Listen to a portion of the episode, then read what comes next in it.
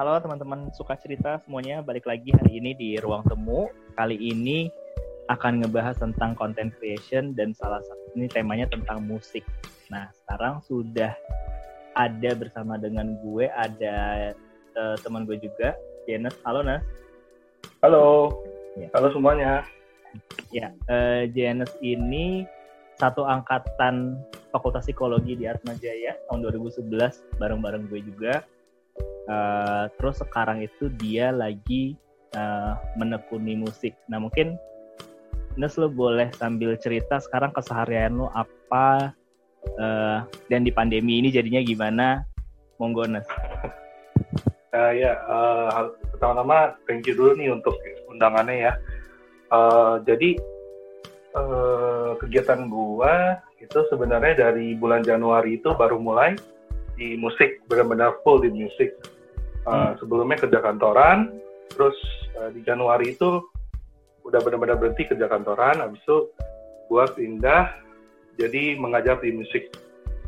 Mengajar musik di salah satu tempat les yang cukup jauh, ada di Cibubur.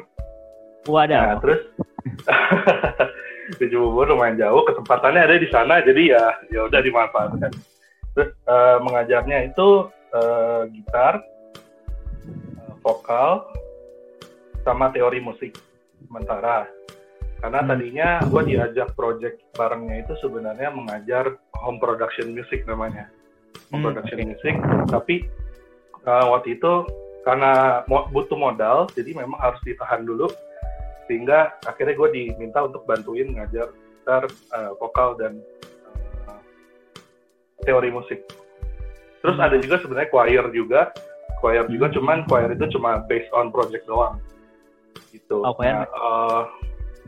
Ya, seperti itu. Terus karena pandemi, akhirnya tidak mengajar langsung, jadi sekarang kegiatannya ya mengajar online jadinya. Berarti lu sekarang lu ngajar choir itu juga di tempat itu yang di Cibubur itu? Iya, sama. Tadi kan lu sempat mention bahwa Januari ini lu baru full musik Nines. Nah, mungkin lu boleh ceritain nggak kenapa pada akhirnya, kan lu dulu kuliah psikologi gitu ya, terus tau gue lu sempet kerjanya di asuransi ya kalau nggak salah ya, di HR. Iya, betul. Habis itu lu akhirnya memutuskan Januari full musik. Nah, lu boleh ceritain nggak proses sampai pada akhirnya lu memilih oke, kayaknya gue akan lanjutin di musik gitu. Gimana? Oke, agak panjang sih ya. Yeah. Jadi sebenarnya pengen di musik itu udah dari lama, dari kecil sebenarnya. Dari kecil, dari SMP tuh udah seneng buat lagu sebenarnya. Cuma ya gitulah, lagunya tahu sendiri kan orang anak-anak zaman dulu, lagunya yang apa, cinta monyet gitulah istilahnya kan. Cuman waktu itu udah happy sebenarnya tuh pas buat lagu itu, pas di perform ada yang sampai nangis waktu itu, gila seneng banget waktu itu kan. Waduh. Benar-benar menghargai lah, mengapresiasi yang gue buat gitu kan. Nah, terus habis itu pengen sebenarnya belajar musik. Waktu itu udah belajar program musik sebenarnya. Waktu itu sebuah program recording lah waktu itu. Cuma masih ya itulah, masih trial and error. Jadi masih coba-coba gitu, masih jelek-jelek gitu lah pokoknya. Tapi udah mulai banyak buat lagu. Nah, tertariknya sebenarnya di dunia pop awalnya. Nah, cuma memang waktu itu nggak disetujui sama orang tua, karena ya nggak bisa dipungkiri sih, memang musik pop di Indonesia masih berkembang kan istilahnya kan. Dan kesempatannya juga mungkin masih susah untuk musisi dan pada waktu itu, apalagi gue masih kecil kan waktu itu. Nah, waktu itu diarahinnya ke musik klasik. Nah, tapi gue nggak suka musik klasik karena beberapa kali ngeles di musik klasik itu gue suka ngubah apa yang tertulis di buku. Jadi misalnya kalau musik klasik itu kan dia harus interpretasi sesuai dengan yang ada di buku kan, persis gitu. Cuma gue kadang merasa kayak aduh, ini jelek nih, nggak enak, gue ganti gitu, suka gitu. Jadi memang gue sangat nggak suka musik klasik. Nah itu ya udah gue pengennya musik pop. Nah gue tuh dulu ada band sebenarnya. Nah, okay. Gue main band. Terus waktu itu adalah sebuah peristiwa yang membuat gue akhirnya berhenti main musik waktu itu.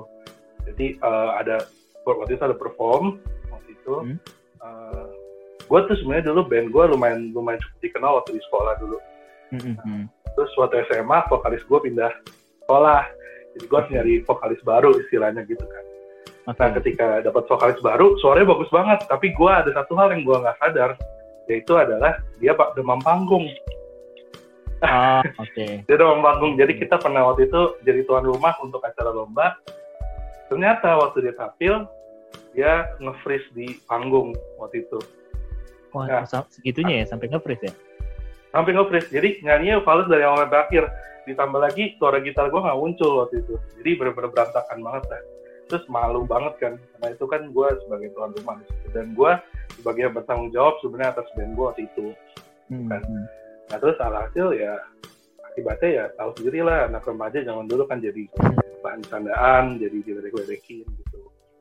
Nah akhirnya sejak saat itu gue benar-benar berhenti. Jadi gue main musik untuk diri sendiri aja. Jadi gue tetap main, tapi gue nggak kayak dulu gue tampilin. Enggak, gue main buat diri sendiri aja. Kalau lagi nggak ada orang gue main sendiri gitu.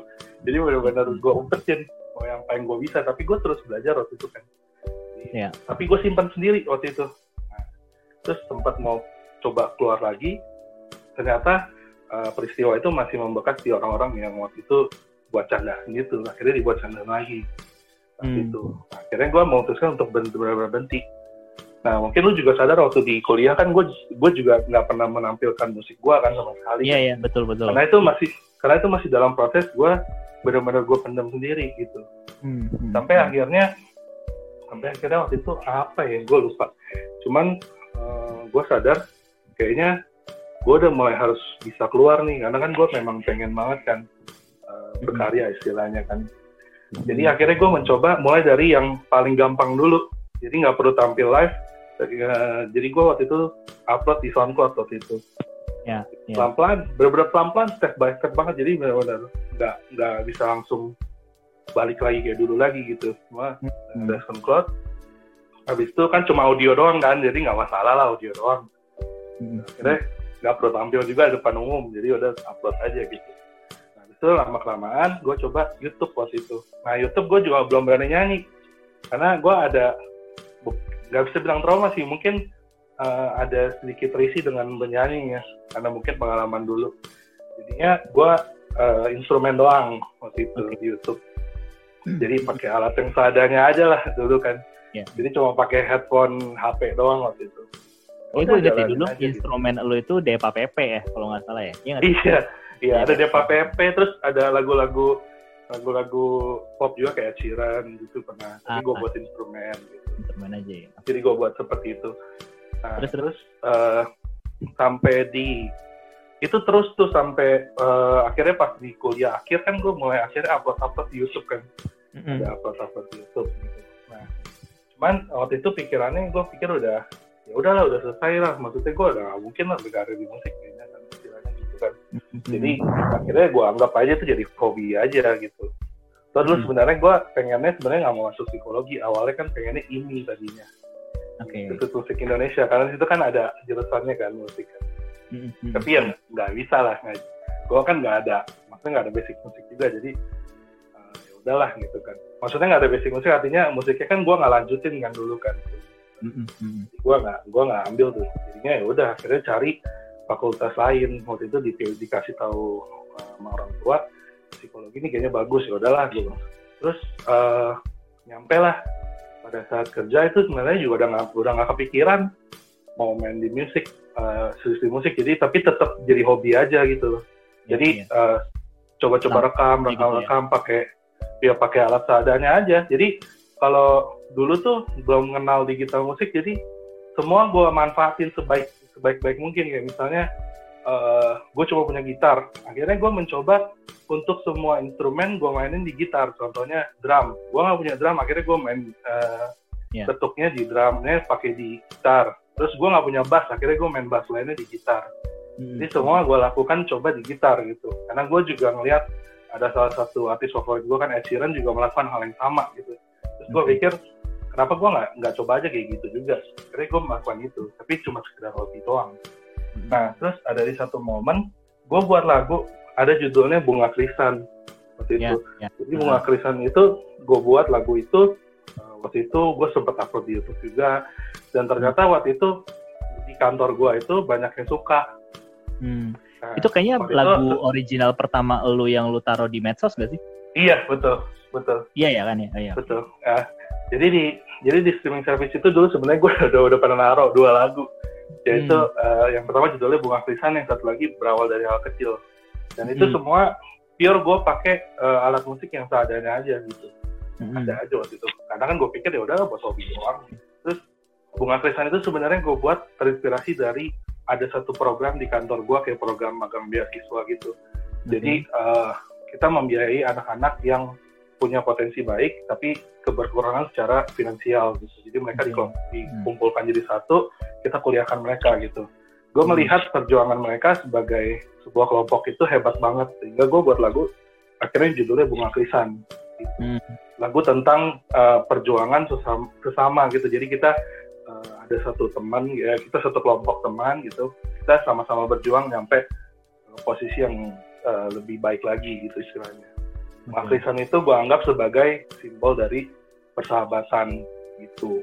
Dan mereka ternyata sangat suka sekali lagu itu waktu itu. Akhirnya udah gue upload di streaming service.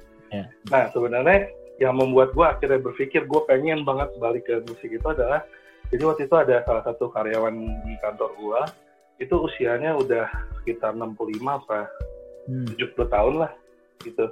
Dia kerja di perusahaan gue itu dari umur 19 tahun. Waduh, nggak pindah-pindah. Jadi sekitar 50 tahunan ya, lebih. Dia bilang kayak gini waktu itu gue. Dia bilang,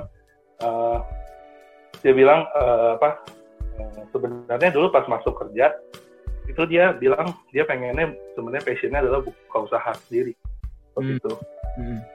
Dia bilang buka usaha sendiri, tapi dia mikir gini, udahlah nanti setahun lagi aja, terus setahun lagi, nanti. Terus akhirnya dia bilang ternyata nggak sadar udah punya anak, udah pensiun, udah selama ini dia kerja di situ gitu. Akhirnya dia bilang dia nyesel bukan karena sebenarnya dia penghasilannya udah cukup, udah punya cucu, maksudnya udah sejahtera lah, tapi dia bilang dia tetap nyesel. Kenapa? Karena dia nggak nyoba waktu itu. Akhirnya gue mikir, waduh ini kayaknya bakal kejadian ke gue nih, soalnya kan gue kan juga udah pasrahin kan istilahnya. Tapi kalau gue udah pasrahin, kenapa gue masih lanjutin gitu kan istilahnya. Terus akhirnya gue jadi mikir, waduh gawat nih. Jadi akhirnya pada saat itu gue punya mimpi pengen juga sebenarnya akhirnya balik ke musik lagi, mimpi gue yang waktu masih kecil dulu. Akhirnya kayak gitu.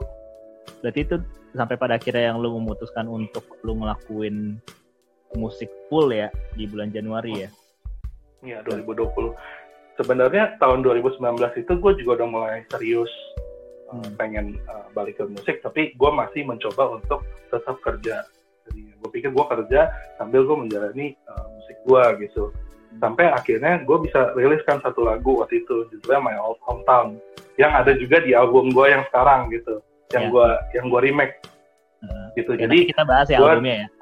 Oke. Jadi itu gue udah pernah buat, tapi itu gue merasa proses itu berat banget karena gue nggak ada waktu untuk sebenarnya ngerjain itu, karena biasanya pulang kerja memang sih pulangnya kan on time, cuma maksudnya pulang kerja kan udah capek, jadi kadang kalau mau mikir kreatif tuh berat banget rasanya. Iya betul. Nah, waktu itu kebetulan kan libur, gue kan selalu gue mikir waktu itu pengen rilisnya di hari spesial, jadi di hari ulang tahun gue tanggal 17 Juli. Nah kebetulan kan sebelumnya itu kalau nggak salah ada libur lebaran ya, jadi gue maksimalin di situ gitu. Jadi gue mencoba untuk gue pengen nih gue punya satu lagu gitu, walaupun belum jadi apa profesi, tapi pengennya punya satu lagu. Akhirnya gue buatlah lagu My Old Hometown. Tuh plus gue juga melakukan banyak cover di YouTube kalau misalnya bisa dilihat. Yang paling terakhir itu adalah yang gue cover lagu acapella dari Pentatonix yang di akhir tahun. Jadi kalau dilihat selama 2019 itu gue mau serius tapi karena waktunya susah jadi gue cuma bisa buat beberapa doang. Jadi kalau di YouTube tuh kalau dilihat paling di awal, di tengah, sama di akhir biasa. Karena ya itulah susah, maksudnya gue susah agak membagi waktunya karena udah capek duluan kan pulang kantor, jadi kayak pengennya istirahat, main dan lain-lain. Dan produksi lu buat bikin musik itu juga saya juga nggak sederhana ya sebenarnya, karena kan lu mengaransemen hampir seluruh alat musik sebenarnya yang ada ya. Kalau lagu original lu hampir masukin semua alat musik, dan kalaupun lu cover ya lu ada proses video editingnya, ada proses scriptingnya gitu kan. Iya betul. Jadi semuanya gue lakukan sendiri. Jadi kalau misalnya yang cover-cover itu pun juga kadang kan sekarang gini di musik kan zaman sekarang kan udah canggih ya. Jadi kadang orang bisa memasukkan sampel orang main. Jadi misalnya orang main bass gitu, orang main bass terus dimasukin gitu sama dia, orang main bassnya itu untuk dimasukkan ke dalam lagu dia udah bisa gitu, kayak gitu jadi istilahnya. Nah kalau gue semua gue buat pure berdasarkan yang gue main, karena gue merasa itu lebih natural aja, lebih original aja.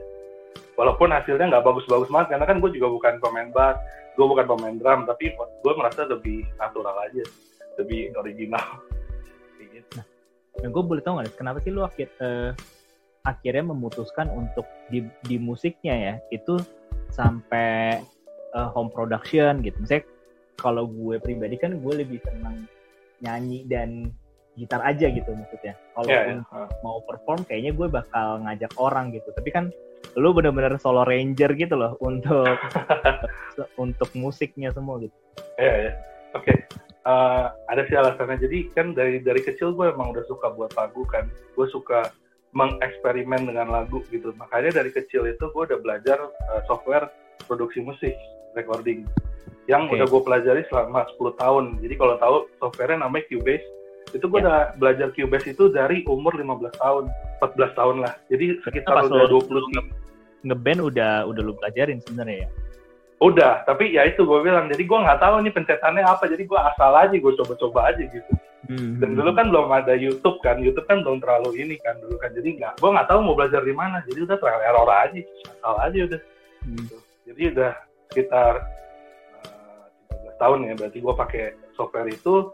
Dan baru belajar seriusnya ya 2 tahun terakhir. Nah, kenapa gue merasa gue mau buat sendiri? Karena ya itu pertama karena gue suka eksperimen dengan musik, dan yang kedua dari tujuan musik itu sendiri. Sebenarnya kan gue percaya dari dulu musik itu adalah lahan untuk mengekspresikan sesuatu, gitu kan. Nah, gue merasa ekspresi yang gue mau keluarkan itu menjadi lebih maksimal ketika gue lakukan semuanya sendiri. Bukan berarti gue nggak mau kolaborasi sama orang sih, karena gue merasa kalau misalnya ada yang mau kolaborasi ya ayo gitu, gue mah dengan senang hati gitu. Cuma karena gue kan belum punya karya juga yang terlalu banyak, punya karya sendiri kan, jadi gue merasa gue mau mengenalkan diri gue nih dengan cara gue produksi semuanya gue sendiri. Jadi gue juga pengen tahu nih susahnya memproduksi sesuatu, susahnya buat sesuatu gimana sih gitu. Jadi gue nggak mau serba mudah. Kayak misalnya kan kita bisa aja bayar orang kan sebenarnya. Nih lu lakuin ini, lu lakuin ini, gue bayar. Itu sebenarnya bisa aja kan untuk dapat hasil yang maksimal. Cuma buat gue itu jadi nggak otentik diri kita gitu. Gue merasa karena gue pengennya kan musik itu yang mengekspresikan diri. Jadi sejelek apapun hasilnya tetap itu ekspresi lu. Gue bilang gue selalu merasa gitu. Makanya gue nggak pernah menyampaikan kritik ke orang kalau lagu dia itu jelek. Karena gue merasa sejelek apapun lagunya ya itu ekspresi lu dan itu kemampuan maksimal lu di saat itu. Kayak gue dulu aja, gue dulu juga sampai sekarang juga masih belajar kan, masih jelek-jelek juga gitu. Tapi kan kita belajar gitu. Jadi lebih ke situ sih, jadi lebih ke ekspresi. Oke, jadi karena lu pertama lu senang eksperimen, terus lu pengen mengekspresikan diri lu, makanya lu belajar dari hulu ke hilir ya, sampai pada akhirnya lu beneran bisa bikin si musik itu sendiri. Iya betul. Nah ini kan berarti semacam apa ya Nes, kayak ada pertaruhan bahwa lu pada akhirnya memutuskan untuk fokus di musik gitu. Ketika lu berhenti kerja terus lu mempertaruhkan semuanya di musik gitu. Nah, apa tuh yang pada akhirnya membuat lo memutuskan itu gitu? Misalnya seberapa yakin bahwa musik itu akan bisa musik lo akan bisa besar, musik lo akan bisa menghidupi lo gitu? Sebenarnya sih kalau dibilang seberapa yakin sih, gue nggak bisa bilang gue yakin juga ya, karena gue nggak pernah mikirnya tuh kayak gue apa ya, gimana ya ngomongnya ya. Jadi gue sebenarnya ya jalanin dulu aja, jadi maksimalin dulu aja apa yang ada di kesempatannya. Kalau memang lu suka, kalau memang karena gue suka dari dulu kan, itu gue pengen coba jalanin gitu, karena gue nggak mau nanti endingnya akan nyesel sama kayak si temen gue yang di kantor itu yang bilang dia nyesel karena dia nggak nyoba gitu kan.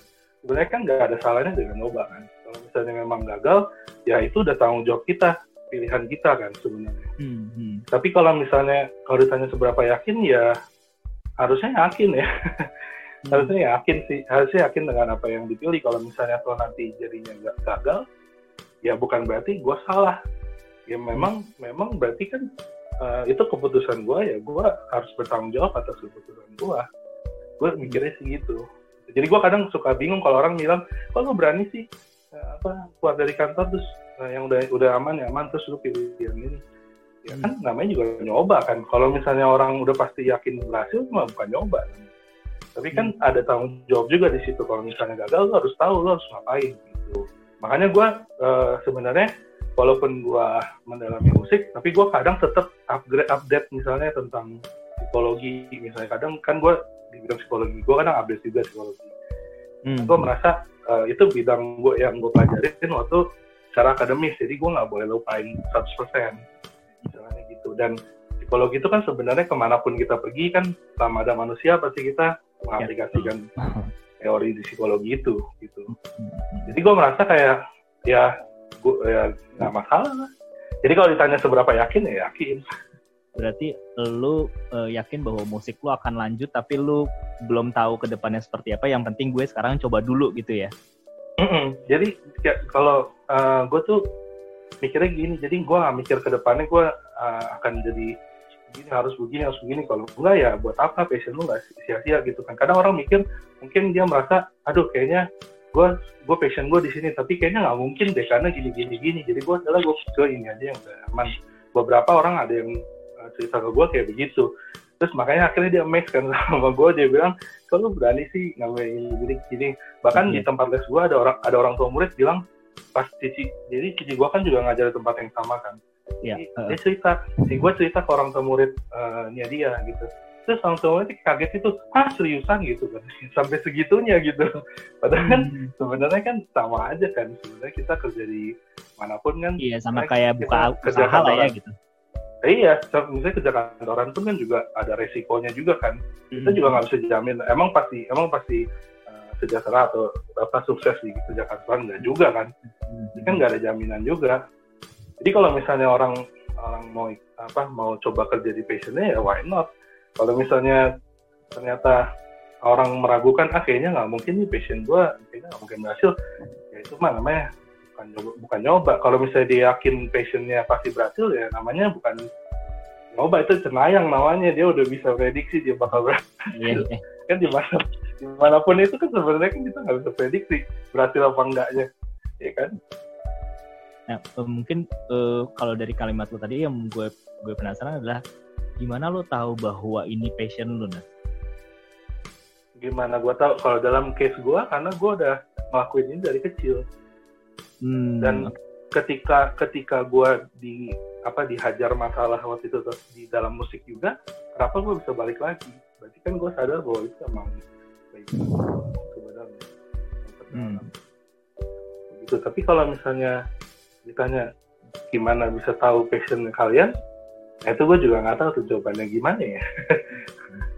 Karena di case gue, berarti kalau berkaca dari pengalaman berarti yang udah lu lakukan secara terus-menerus, bahkan ketika ada halangan lu balik lagi untuk nyoba gitu kali ya? Jadi kayak suatu hal yang ketika lu jenuh apa segala, lu cari gitu, mungkin itu passion gitu. Misalnya traveling gitu, ya mungkin itu passionnya traveling. Nah ini gue mau lanjut, kan lu udah belajar musik hampir 15 tahun, terus di akhir-akhir ini lu udah mencoba untuk kembali lagi ke musik, belajar home production dari awal sampai akhir. Nah, lu udah menghasilkan atau mencapai apa aja nih sampai perjalanan yang sekarang? Karya apa aja yang udah lu buat? Karya apa ya? Yang pertama sih yang paling gue pengen dari dulu itu adalah solo acapella sih. Oke. Okay. Solo acapella. Jadi yang gue buat di Pentatonix itu yang 5 badan gue itu nyanyi. Yeah. Itu keinginan gue dari dulu sih. Gue tuh suka banget bereksperimen dengan vokal sebenarnya. Jadi ketika gue nggak tahu caranya itu gue kesel gitu. Nah, waktu kemarin bisa jadi itu walaupun belum buat, tapi udah seneng banget. Itu lu benar-benar bagi 5 suara berarti ya? Iya, 5 suara itu sesuai dengan karakter mereka masing-masing. Jadi kan ada 5 personil kan. Jadi ya gue nyanyiin mereka punya part. Terus ya sebenarnya kalau boleh jujur, mengajar musik itu sebenarnya bukan keinginan gue sih. Tapi maksud gue itu termasuk, jadinya jadi termasuk sebagai starting point gue untuk berkarir di musik sebenarnya. Itu juga menurut gue pencapaian besar ya, karena gue nggak kepikiran dapat kesempatan itu. Karena gue merasa kayak, gue mah udah nggak mungkin di musik, gue nggak punya gelar akademi musik, gue nggak punya sertifikat musik. Gue kan nggak tahu, gue nggak punya ini istilahnya portofolio musik kan. Gue merasa kayak nggak mungkin lah udah gitu. Tapi ternyata dapat kesempatan, gue langsung sikat waktu itu. Karena bagi gue mungkin itu adalah pertanda. Di saat gue pengen banget, gue bener-bener pengen banget gitu, tiba-tiba ada tawaran langsung judge ambil. Itu juga salah satu pencapaian gue. Dan yang terakhir yaitu punya lagu sendiri yang dikompilasi ke dalam mini album. Itu tadi sebenarnya awalnya itu gue mau buat album besar yang dalam bahasa Indonesia, cuma memang ada beberapa pertimbangan akhirnya, jadi gue merasa gue mau buat EP aja atau extended play atau mini album yang bisa gue rilis di tengah tahun. Sampai sejauh ini sih itu sih. Oke. Nah, mungkin gue mau bahas tentang album lu nih, Nes, yang belum kebahas tadi ya. Ini lu album, nama albumnya apa? One Dream, One Life.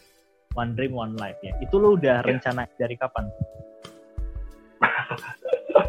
Kalau jujur ya, itu rencananya sebenarnya nggak ada perencanaan yang benar-benar rencana banget gitu. Nggak ada, tiba-tiba kepikirannya. Saya lagi sambil tiduran gitu, tiba-tiba kepikiran gitu. Bahkan waktu gue buat lagunya, gue belum kepikiran nama albumnya. Jadi lagunya dulu gue buat, terus tiba-tiba kepikiran nama albumnya gitu lah. Tapi berarti sebenarnya lu bikinnya per lagu-per lagu gitu ya, terus baru lu kompilasi gitu atau gimana? Iya, gue tuh sebenarnya gue setiap hari itu berusaha untuk produktif. Jadi minimal ya nggak harus satu lagu pula, kadang misalnya referennya doang atau apa. Jadi gue save, gue jadiin, terus gue file-nya coret-coret gitu. Jadi itu sering banget gue lakukan gitu. Jadi kadang gue kalau nggak melakukan itu agak merasa berdosa kalau gue. Jadi gue buat.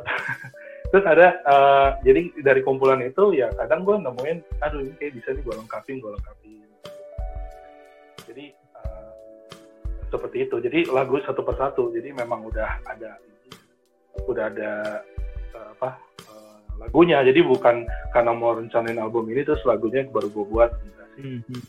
Itu berarti dari kapan tuh, Mas? Dari tahun lalu? Kapan? Lagu-lagunya? Apanya? Lagu-lagunya? Yang My Old Hometown itu tahun lalu. Terus ada beberapa yang baru di bulan itu. Yang paling terakhir ya, yang My Sweetie Heart itu di bulan Juli. Jadi sebulan sebelum rilis juga yang itu. Mungkin lu boleh ceritain kali, Nes. Ini albumnya tuh jadinya, kenapa lo pilih judulnya One Dream, One Life? Terus isi lagunya itu tentang apa aja? Oke. Jadi sebenarnya One Dream, One Life itu intinya adalah ya lo punya satu nyawa, ya lo harus at least punya satu mimpi lah. Intinya garis besarnya seperti itu lah, satu nyawa, satu mimpi. Tapi di tengahnya tuh gue ada kasih tanda koma. Koma itu maksudnya adalah perjalanan lo untuk mencapai itu tuh ada kendalanya pasti. Tapi ingat lu masih punya satu nyawa gitu. Jadi kan One Dream One Life tengahnya ada koma. Jadi lu punya satu nyawa, tapi lu satu mimpi, tapi lu ingat di tengahnya akan ada kendala. Tapi lu ingat nyawa lu cuma satu, istilahnya itu garis besarnya. Nah, tapi sebenarnya secara temanya itu semua lagu itu berkaitan dengan pengalaman pribadi sih. Soalnya tadi kan gue bilang kan musik yang gue mau adalah mengekspresikan sesuatu. Nah, dalam hal ini gue mengekspresikan kehidupan gue yang udah berjalan. Dan filosofinya memang gue pengen musik gue, lagu gue itu berguna. Entah itu yang dengar cuma 1-2 orang, 3 orang nggak masalah. 1-2 orang, 3 orang, tapi dia merasa terbantu oleh lagu gue, itu gue sangat bersyukur sekali sih. Gitu. Makanya kenapa dari sejak tahun lalu, udah lama sih sejak kuliah gitu, gue suka buat lagu juga tetap. Gue udah komit kalau gue tuh mau buat lagu tentang kehidupan. Jadi gue nggak mau cuma lagu tentang cinta. Ya cinta itu kan bagian dari kehidupan kan. Tapi kalau diperhatiin lagu-lagu cinta tuh booming banget di dunia ini. Yeah, gitu. Yeah. Dan akhirnya orang jadi terlalu mengagungkan cinta sebenarnya, tapi sebenarnya kehidupan itu nggak cuma cinta doang, banyak banget kan. Misalnya tentang perjuangan, bahkan misalnya tentang mental health, mental issue, itu kan semua bagian dari kehidupan gitu. Kadang kita bisa melihat ke dalam diri kita tuh karena lagu, terbantu karena lagu gitu. Misalnya, lagu ini bisa ngerti gue ya. Dan itu yang dulu gue pernah cari kok, kayaknya nggak ada nih ya lagu yang kayak gini gitu yang bisa mengerti keadaan gue misalnya gitu. Akhirnya gue mencoba untuk pengen buat lagu tentang kehidupan apapun, tentang kehidupan itu nggak harus cinta, tapi cinta pun bisa karena bagian dari kehidupan, tapi nggak harus itu kan. Jadi banyak, akhirnya gue ambil tema personal experience gue. Okay. Dari album lu itu lagu mana yang lu ngerasa itu paling berkesan buat lu dan kayaknya lu puas banget sama lagu itu gitu? Ada nggak? Sebenarnya gue suka banget yang My Old Hometown sih, karena basically sebenarnya gue suka genre folk country. Oke. Okay. Jadi makanya kenapa gue remake lagu itu. Tapi sekarang jadinya country ya? Iya, karena kan tahun lalu itu gue buat ya ini kan, maksudnya kan karena keterbatasan waktu akhirnya ya udah buat yang seadanya aja gitu. Nah, gue sebenarnya awalnya memang pengennya country, cuma pas gue dengar yang tahun lalu kok kayaknya nggak ada country-countrynya, akhirnya gue ganti di tahun ini. Gitu. Sebenarnya yang paling gue suka sih itu, yang paling gue puas. Tapi kalau misalnya yang baru, benar-benar baru yang gue puas banget itu yang I Wanna Be Myself, karena gue mencoba men-challenge diri gue untuk mencoba genre, berbagai macam genre sih. Jadi gue gak terbatas sama genre tertentu. Kalau misalnya gue merasa genre ini cocok, gue akan coba gitu. Tapi kan sebenarnya vokal gue tuh gak cocok sama lagu itu sebenarnya. Tapi gue coba aja, gue sikat. Tapi pas gue dengar ya gue puas-puas aja. Yang I Wanna Be Myself itu jadinya tentang apa? Misalnya ya dari judulnya sih obviously tentang diri lu ya. Tapi maksudnya message-nya apa gitu? Biasanya ya kalau dari Raven kan lu bisa lihat juga di liriknya itu kan ada gue bilang I wanna be myself, I got a lot of stuff stuck in my head, but doesn't mean I have to change. Jadi intinya tuh walaupun kita misalnya punya banyak masalah gitu ya, bukan berarti kita harus berubah jadi diri yang lain gitu. Misalnya kita intinya jangan berubah karena lu punya banyak kesalahan lah gitu. Bukan berarti misalnya orang yang punya, jadi gua sebagai pribadi gitu ya, ini gua ngomong sebagai pribadi di lagu itu tuh sebagai pribadi, gua ngomong ke diri gua gitu. Jadi gua walaupun gua punya banyak masalah, gua punya banyak kekurangan, tapi kan bukan berarti gua nggak boleh jadi diri sendiri dong ya, istilahnya gitu. Kesimpulannya makanya gue terus berulang-ulang di situ, gue sebut-sebut I Wanna Be Myself. Bahkan di terakhirnya kan gue sebut myself gitu. Jadi itu ekspresi aja sih. Jadi intinya kayak gitu. Nah, terkait dengan album One Dream One Life, ada yang lo mau ceritain nggak, Nas? ya paling ininya lagu-lagunya aja kali ya. Jadi tadi I Wanna Be Myself itu, terus habis itu sebenarnya membentuk sebuah cerita sih. Jadi setelah gue ngomong ke diri gue bahwa gue pengen jadi diri gue sendiri, habis itu ada lagu berikutnya itu It's One Life. It's One Life itu ketika gue ngomong ke orang lain kalau lo harus jadi diri lo sendiri. Okay. Jadi setelah gue ngomong diri gue, ya gue ngomong ke orang lain, dan itu memang yang selalu gue lakukan ketika orang lagi nanya ke gue gitu atau lagi cerita gitu. Nah itu di situ gue ada bilang satu kalimat yang gue suka banget analoginya, itu adalah 6 can be 9 if you see in another eye. Jadi kalau lu nulis angka 6, kalau lu lihat dari sisi sebelah depan lu, itu tuh ditulisnya 9, bukan 6 kan. Jadi ya intinya sebenarnya orang ngelihat kita kayak begini bukan berarti kita kayak begitu sebenarnya. Cuma itu kan cuma pendapat, perspektif yang berbeda aja intinya gitu. Jadi kayak orang, kita mau sebaik apapun tetap orang ada yang nggak suka dan lain-lainnya. Ya, gue cuma ngasih tau ke orang itu ya itu cuma ada, lu cuma punya satu nyawa. Ngapain lu pikirin ya begituan.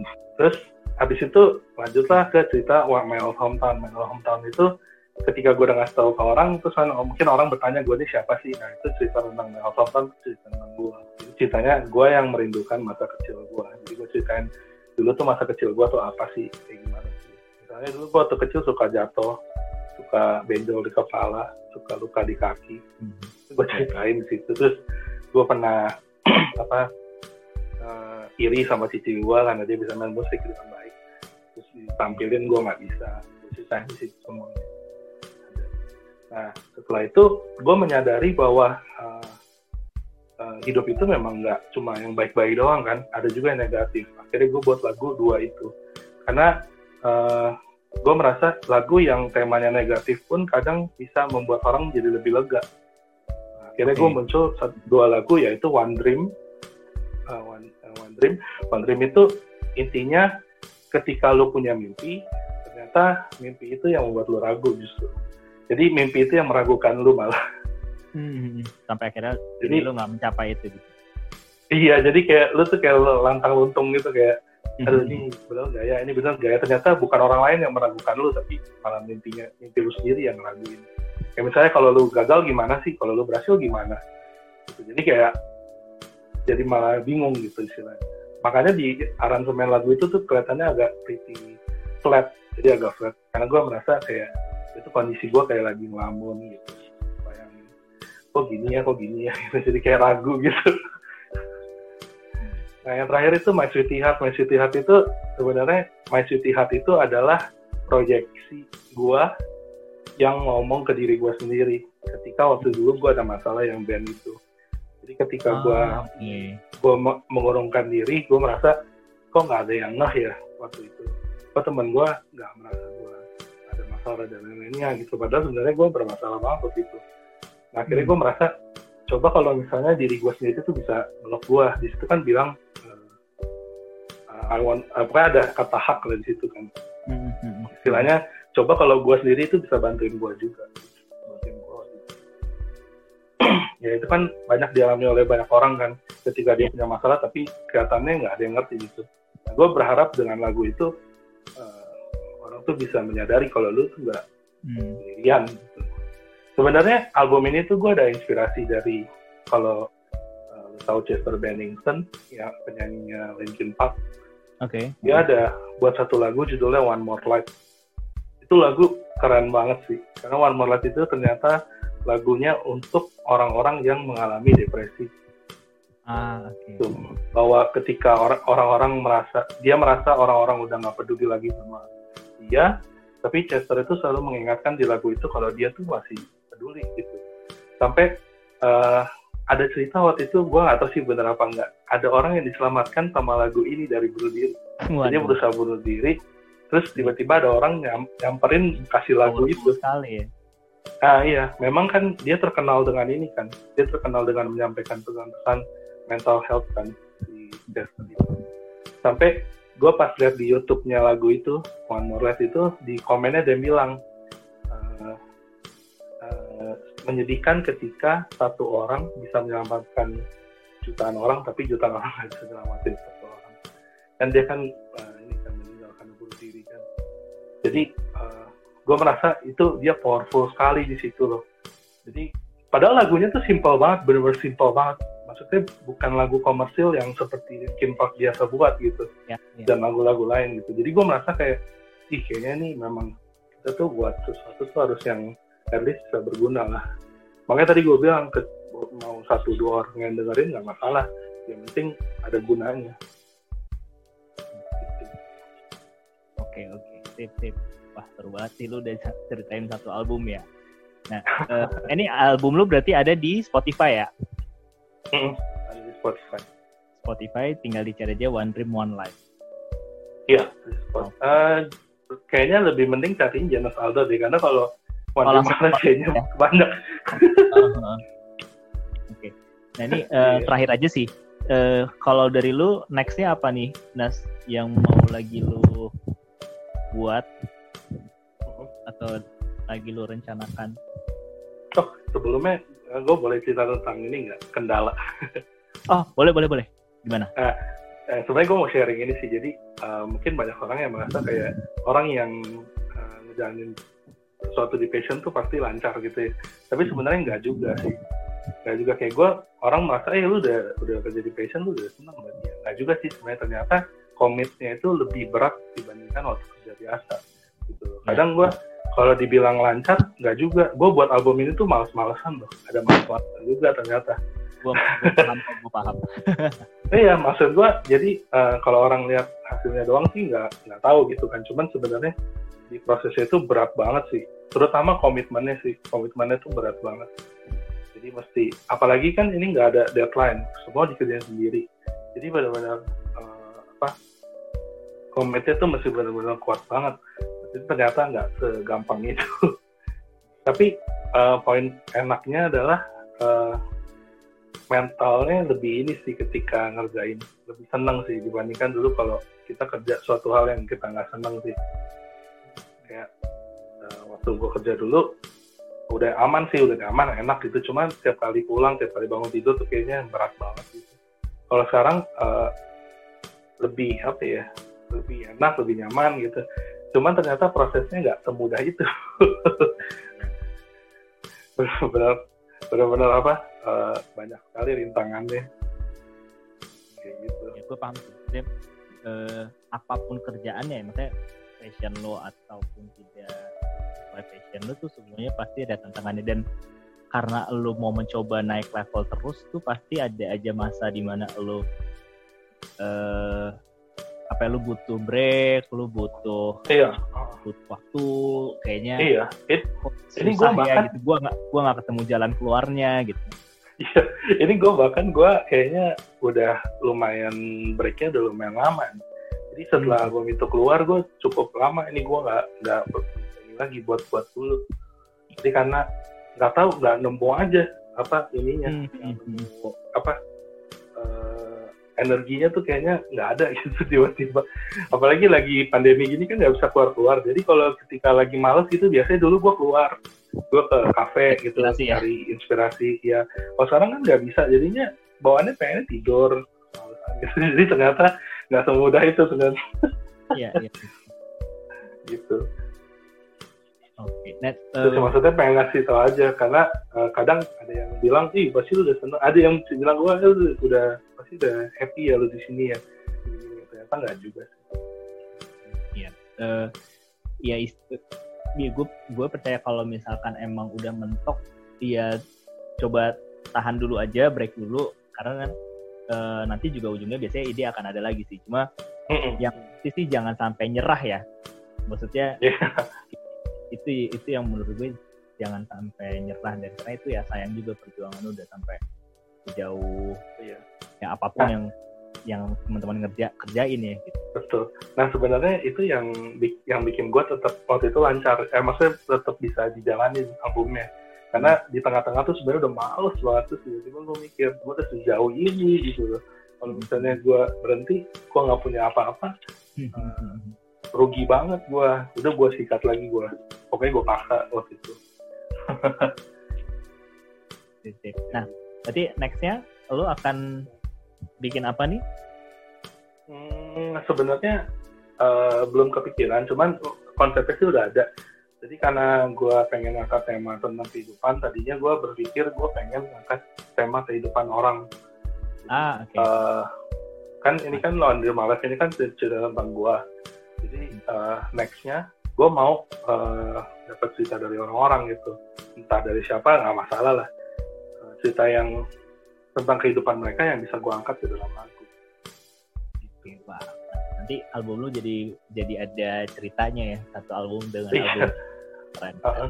Gue sih yang penting intinya sebenarnya semua yang gue buat itu harus ada gunanya sih.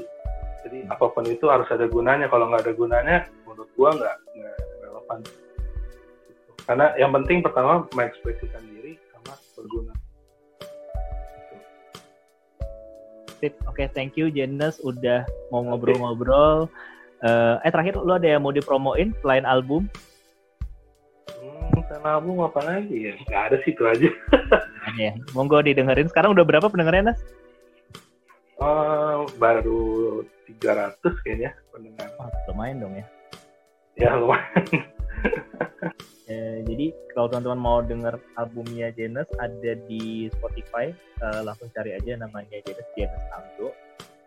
Albumnya namanya One Dream, One Life. Nah, kalau mau kontak-kontak juga boleh.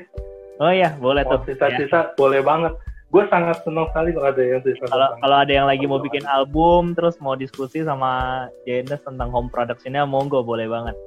Iya boleh, mau cerita. Mau kita belum kesampaian ya, Nas ya?